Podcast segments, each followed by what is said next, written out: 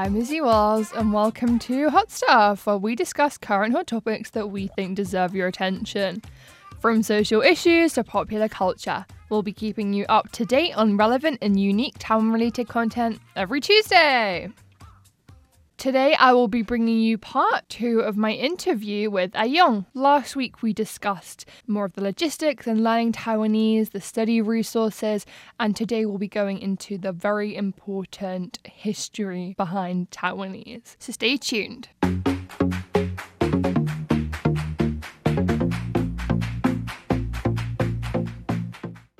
Okay, so let's talk about the history behind Taiwanese. So, I was watching some of your videos and you had a really interesting debate one about some of the previous connotations with Taiwanese and its links to colonialism, the, the complex of language identity. And in that video, uh, one of the other people in your videos, he said that it should be the mother tongue of 80% of Taiwanese people, but the first language you learn here is Mandarin. And there is such a complicated and kind of sensitive history behind that. And I was wondering whether you'd be able to share to our listeners more of the insights on that. I think it's important when you're learning Taiwanese and speaking it that you, you're aware of kind of that history. Yeah, absolutely. I think it's uh, it can be definitely one of the motivating factors, but it can also you know just sort of inform if you're if you're interested for other reasons. It can sort of inform you know h- how you how you learn it and like what you know what kind of things you you look for. Yeah, it kind of depends on how far back you want to go. like the I, I, can give you this the really maybe the hopefully brief uh, sure. version of the old history. So you know back in the like 16th century or before, there was these there were always traders on little boats that came over here and they would trade with the with the natives for animal skins and different kind of stuff uh, and some of them would would stay here. And so so there's there's always sort of been a small population. It was mostly migratory, so that most people weren't staying, but there was always a small population of um, you know mixed uh, Aboriginal or Native, and from uh, the the East Asian mainland as I like to call China. So there was always people here, and they brought the, this language with them, you know, their their native languages with them, and the like going back further than that, it's uh, it gets very murky about how the language originated. There's speculation that it came down originally thousands of years ago from the north of the mainland continent. There's speculation that it was sort of a a trading language used only in harbors, like in the on the east coast, uh, because of all the different like elements that are in it. Uh, there's different speculation. It's very hard to trace.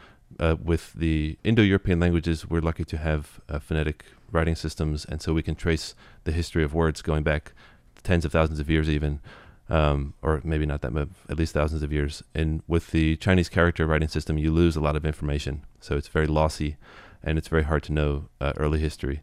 But uh, what we do know is that you know they different different language groups from a few regions, from Zhuangjiu and uh, and Jiangjiu and some other places in the uh, on the coast, they came over here, and from uh, from Among, which is Xiamen, uh, or they call it. It's typically written A M O Y. If you've seen that, Amoy, which is also you know in the local language, the name of it. Uh, and so these different language groups have came up, come over here for for a long time. And the first, sort of first big wave of permanent settlers came when the Dutch were here. Mm. So it was a Dutch colony at the time, and this wave of permanent settlers from the East Asian mainland came over, and they settled in an area that today we call Anpiang or Anping in uh, in Dailam. So you maybe you've been there to Fort uh, Fort Zeelandia on the coast of uh, I, of Dailam. I haven't actually. Okay, it's good. it's really cool to go check out if you want to see like an old Dutch fortress Ooh, in Taiwan. Yeah. Very cool. um, so they settled there, and the name of that uh, area in in the local Aboriginal language at the time was something that sounds very similar to Taiwan. Mm. Not not exactly clear exactly what it was, but it's something very similar to that Taiwan. And so, uh, you know, back in the day, before any kind of mass communication, you very rarely had a need to name your language, right? You only spoke with people that were in your immediate area, and so it was just, you know, wh- why am I going to name the language that we all use and we never hear anything else? And so it was very common for languages to simply be named after the place that they're spoken in. And so, uh, the, you know, this language that ended up there with this uh, movement of migration ended up becoming called, you know, Taiwan way, uh, you know, tai- Taiwanese, because the name of the place was Taiwan, and the people that were living there were speaking, just by definition, Taiwanese. And the locals, uh, who you know, that eventually became locals, and they adopted the name Taiwanese as their own name. So today, if you if you ask, uh, you know, in a variety of Aboriginal languages, uh, indigenous languages, what uh, what is the name for Taiwanese, the language, and Mm. and for what sometimes they will call the Minnanren, the Mm. Min people here. Actually, in the indigenous languages, they call them Taiwanese. They speak Taiwanese, and they're Taiwanese people, and that's that's because the original name of that place was Taiwan. And today, if you actually look on a map or you go down there, there's a there's an area of uh, of Tainan which is called in Mandarin it's called Dawan, but uh, the that character Da in Taiwanese is pronounced Dai. So it's Oh, actually still okay. called Daiwan. And there's like you can go to uh, you know Dawan Guoxiao, which would be Daiwan Goxia. So it's like there's Taiwan Taiwan Elementary School.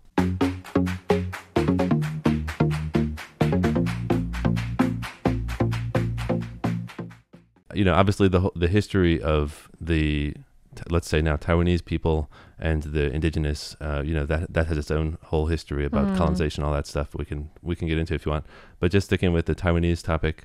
Um, so that you know, they more settlers came over, the population grew, that became the majority population after a certain time. And for the longest time, up until really maybe even like the 70s or 80s, outside of this island, it was known internationally almost exclusively as Formosa. And so this Mm. was the you know the old Portuguese name or Spanish name I forget who, who came up with it initially. But you know there's a lot of there's a lot of uh, Isla Formosas around the world because it just means beautiful island. There's a lot of beautiful islands, and the explorers of the yesteryear they named a lot of islands Formosa. This was just one of them. If you if you look around like South America, there's all kinds of islands called Formosa. But this was called Formosa, and internationally it was like if you said Formosa, you meant this island. And it was really only uh, later on when the when the ROC came, it's it sort of started under the Japanese of referring to the island as a whole as Taiwan, but it didn't really pick up. And then it really picked up under the ROC of referring to the whole island, and eventually even to the outlying islands. So like uh, Penghu or Peng'o, and um, you know Jinmen and Matsu and those places also as being under this Taiwan umbrella. Mm. So it's very tricky if your identity, if your family's identity has been here for, you know, hundreds of years, many generations, and you've always been Taiwanese, and that was sort of your thing, right? You're Taiwanese, you speak Taiwanese, and now all of a sudden you're being told, like, no, actually, you know, you're not Taiwanese, you're just one of many Taiwanese. Uh, you know, and you and you need to respect the other Taiwanese languages. And they're like, wait a minute, there's only my, my language is called Taiwanese. I think what a lot of them have felt in, in recent decades, especially, is that the they're not sort of allowed to be Taiwanese anymore right? Because if you if you say I'm Taiwanese, and if you say, for example, a common sentence that people will say, especially older generation, they say Taiwanese people speak Taiwanese, and that's for them. It's by definition. They're not Mm. making a political statement. It's just by definition. Like you, you define your you know language group, and that's one of your. Everybody has many identities, and that's one of your identities is which language you speak. You know, I'm an English speaker. Doesn't make me an Englishman Mm. but I speak English. And so, um, you know, if you say you're Taiwanese, to them, definition, it means that you're speaking Taiwanese. And so now when they're told, like, uh, you know, actually you're not allowed to say that because that's uh, that's making it hard for uh, the indigenous people, for let's say new immigrants, for Hakka, for other people to take this Taiwanese identity, then they feel pushed out and they feel, but the, the, you know, what what else do I have left?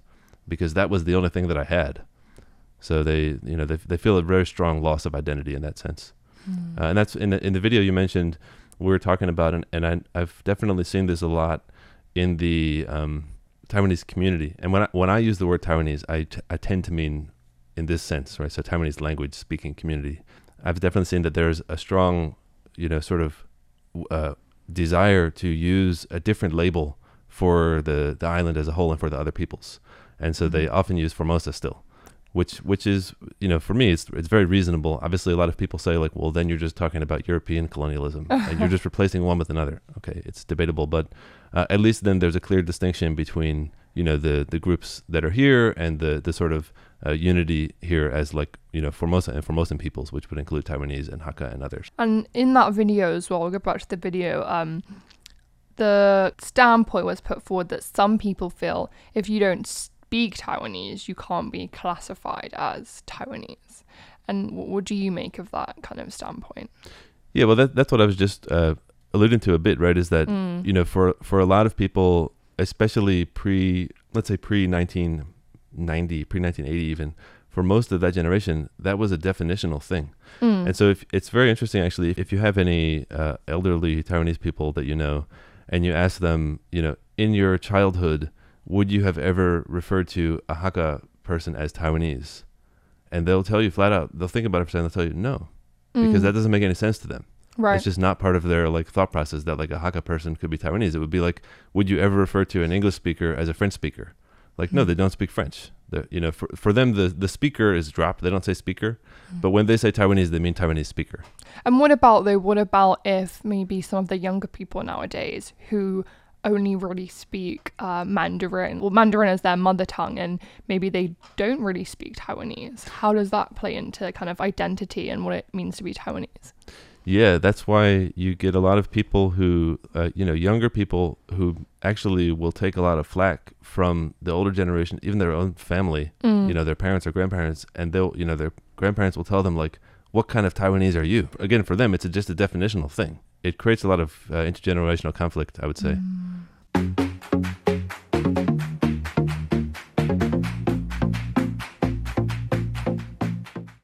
Let's go back to the history again. Can we talk about when the Kuomintang came from China to Taiwan and then how kind of the policies that uh, followed from then on, the attitude towards Taiwanese? It's important to understand before we get to the Kuomintang or the Kuomintang um, that you know Taiwanese, the language, was the lingua franca on Formosa for close to 400 years.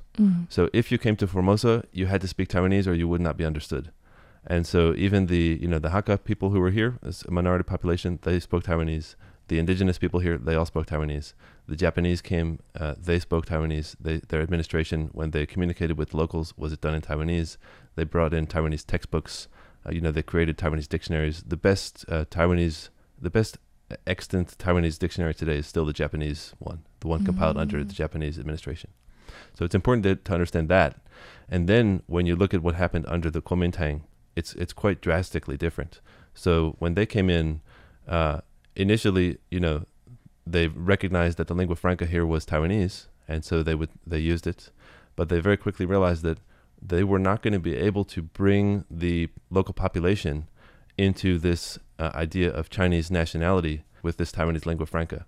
And so it became an imperative for them to extinguish Taiwanese as much as possible from the, especially from the public sphere.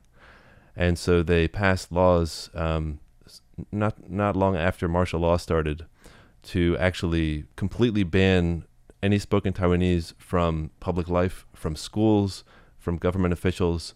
Uh, they banned the writing system, so you could not write in Taiwanese. Uh, in books, they would burn books. They would actually, like I've heard, they would actually discard, you know, mail letters sent in the mail that had a, an address written in Taiwanese on them, so they wouldn't get sent. Again, if you ask some uh, some older folks this, you'll hear some really terrible, like tragic tales about how they were in school, and you know they they started out in elementary school, and their family was Taiwanese, so they only spoke Taiwanese, and now they're going to Mandarin school, and they're told by the teachers that if you don't speak Mandarin, you're going to have to, you know, first that you know get hit. They did corporal punishment, uh, and then later they did fines. They would actually fine them uh, one one dollar, and then later five dollars and ten dollars. They would actually do like public shaming sessions, and they would make the other students like tell them you're a dog, you can't you're a you can't speak you know proper Chinese. So they did they did some pretty awful stuff. I've uh, you know I've talked to a lot of people who who went through that. It's it's, it's tragic. it's it's it's really quite a horrific part of like uh, Taiwanese history um and that whole kind of like martial law period and you talked about again this kind of like shame that people started to become ashamed to speak Taiwanese and that came as well for the younger generation who kind of then had differing views I guess because they, maybe they've grown up with this oh you shouldn't speak taiwanese and maybe like your agong your ama like they they still have you know a different feeling towards taiwanese and there's that kind of generational disparity i read um it was kind of like a short literature piece and it was called uh 说国语比较高级 so like speaking mandarin is like more High high class, class yeah. right yeah and i wanted to kind of talk more about the negative portrayal that taiwanese taiwanese was given and the kind of misconceptions around it at that time Yeah, so um, f- like for example, during martial law, you you can't just extinguish a language over. You can't just extinguish it by decree because that's what people know. So they're going to use it. So what they did was they passed a lot of uh, regulations. For example, in the in the in the movie industry, that if there were any characters in the movie that spoke Taiwanese, they had to be the bad guy. They had to be, you know, a, a betel nut chewing, you know, no Mm. no good Nick who's going around doing all the all the all the wrong stuff. They passed laws like uh, if you're going to have a, a radio station, you're going to play music, you can only play one Taiwanese song every so often, Wow. uh, and it has to be, you know, a certain kind of song that you can play. They, they very strict regulations about who could use Taiwanese, when you could use it, what kind of environments you could use it in. There's a really good example from. Uh, I, I was just thinking about you know the this intergenerational uh, sort of conflict. There was Mm. a there's a movie called uh, I don't remember if it's the whole title of the movie. It's uh, or if it's even in the title, but people who've seen it will know it. It's called like. Uh, Kwai Lok Dolls or Lu, something like that. Hap- Mm. Happiness Road, I think, on Happiness Road. It's a cartoon, but it's very good. There's a little Taiwanese girl, and it's a story of her growing up uh, through the sort of martial law period, and then um, her travels back to Taiwan as an adult. And there's a scene in there where she's talking with her dad as a little girl, and uh, you know she gets back from school, and her dad says like, you know, I'm gonna go sit on the sofa, and he says Pongi, which is, means sofa in Taiwanese, and the little girl says she starts laughing at him and pointing at him and saying like, Mm. you know, you're an, you're an idiot. Like it's not called a Pongi, it's called a it's called a safa. Yeah, I remember that was uh, similar um, to what the the, the um, short extract that I just brought up before. Is that the protagonist when she was younger, she had this. She was like to her ma, ma like why why like why are you using Taiwanese and like felt shame about it whenever Yeah. she heard her speak it. And then by the end of it. Um, she's obviously grown up and times have changed. And by the end of it, it's kind of, you know, it shows her growth, I guess, is by the end of it, she's proud to speak Taiwanese. And I wanted to speak more about how, you know, after the martial law period ended, um, how then attitudes towards Taiwanese changed. So a little bit more uh, uplifting part of the story, hopefully. So basically, the martial law was lifted, uh, you know, nominally in '87, but it took a long time after that for people to actually feel comfortable using Taiwanese in, in the public sphere.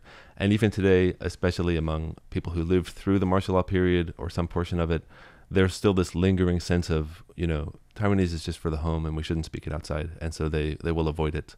But um, obviously, not everybody does that anymore. And uh, obviously, there are a lot of people who are, are very happy and, uh, and proud to use Taiwanese uh, in public and in their daily life.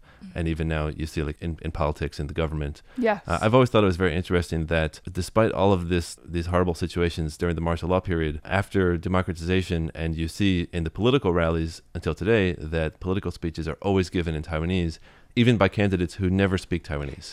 and so you get these candidates who like their Taiwanese maybe is even terrible, right. but they will you know take Use the extra effort campaigns. to do the campaign because they Mm. know that that is a way to connect with the local people. You know, it's it's been since the end of martial law, it has definitely been a topic on a lot of people's minds of how can we how can we undo this uh, you know 40 years of damage that you've done to our society? And um, there have been a lot of people working on it and it's it's an ongoing process. It might take another 40 years to to fix. Mm. What do you think young people's views of Taiwanese is like in today's society? i think there's a split there's a split between people who actually think it's like a cool thing now Yes. Uh, th- that's one group, and and that group is growing, which is very nice to see. But there's also this group uh, who, you know, they, they still see it as this sort of like. I mean, I'll give you an example. I went out to a a, a restaurant in here in Taipei one time with a friend. We're speaking Taiwanese. Is a Taiwanese guy, um, and you know, he ordered in Taiwanese from the waitress. She's probably you know in her twenties. And like she gives him this look of disgust, like, why are you ordering from me in Taiwanese? And she says something to him to the effect of like, do you really have to do that? Like, can't you just use Mandarin? Wow. And so he was just like, fine, I just won't order, and I ordered for us. So there's, you know, there there are definitely Wow. people still like that around, uh, but hopefully there, you know, that number is in the decline. That's really uh shocking to hear. And I guess I guess what it comes back to, you know, generational like trauma and how it's not going to go away straight away. I'm I'm hoping it's going to like you said going to keep on moving towards the like it's a cool thing because I think in a lot of like rap artists actually use like Taiwanese and stuff like, and I, and even even not even Taiwanese rappers necessarily, like Namewee. You know, he he's a Malaysian guy, but he does stuff in you know very in Hokkien, which is very similar, understandable for Taiwanese speakers.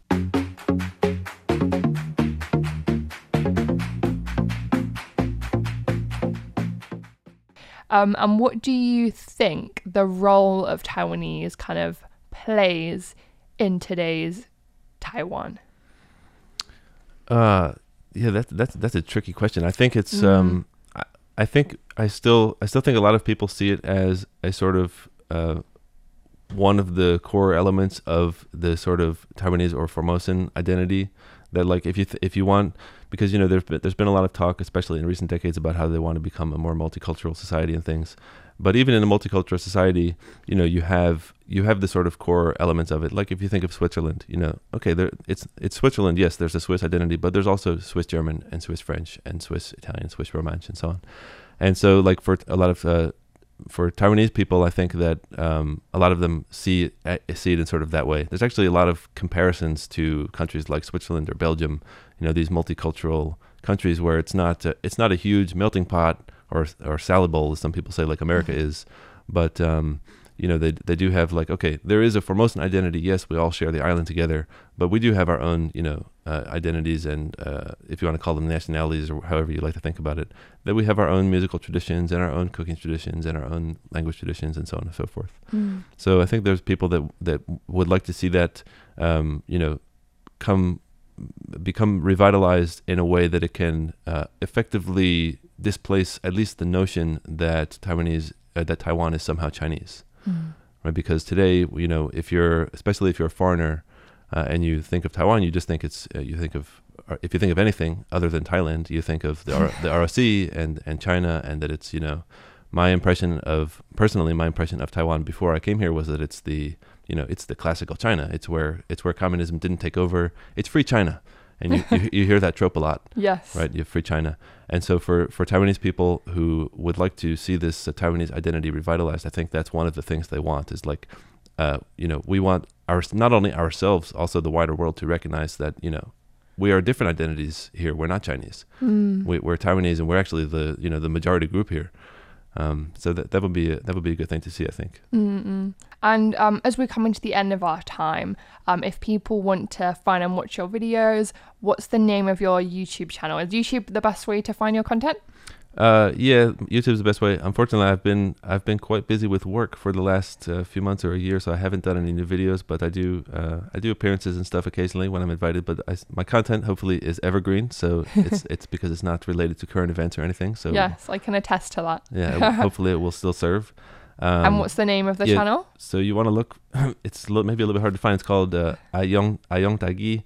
Uh, if you're spelling it it'll be A I O N G and then Taigi is T A I G I. Uh, if you if you search for like uh, foreigner teaches Taiwanese or something, you will come fi- up. You'll probably find it. Amazing. Well, thank you so much for joining me today. I really enjoyed that chat, and I think it's great that we kind of talk about all this like complex history and stuff behind Taiwanese. So thank you. Yeah, thanks for having me on.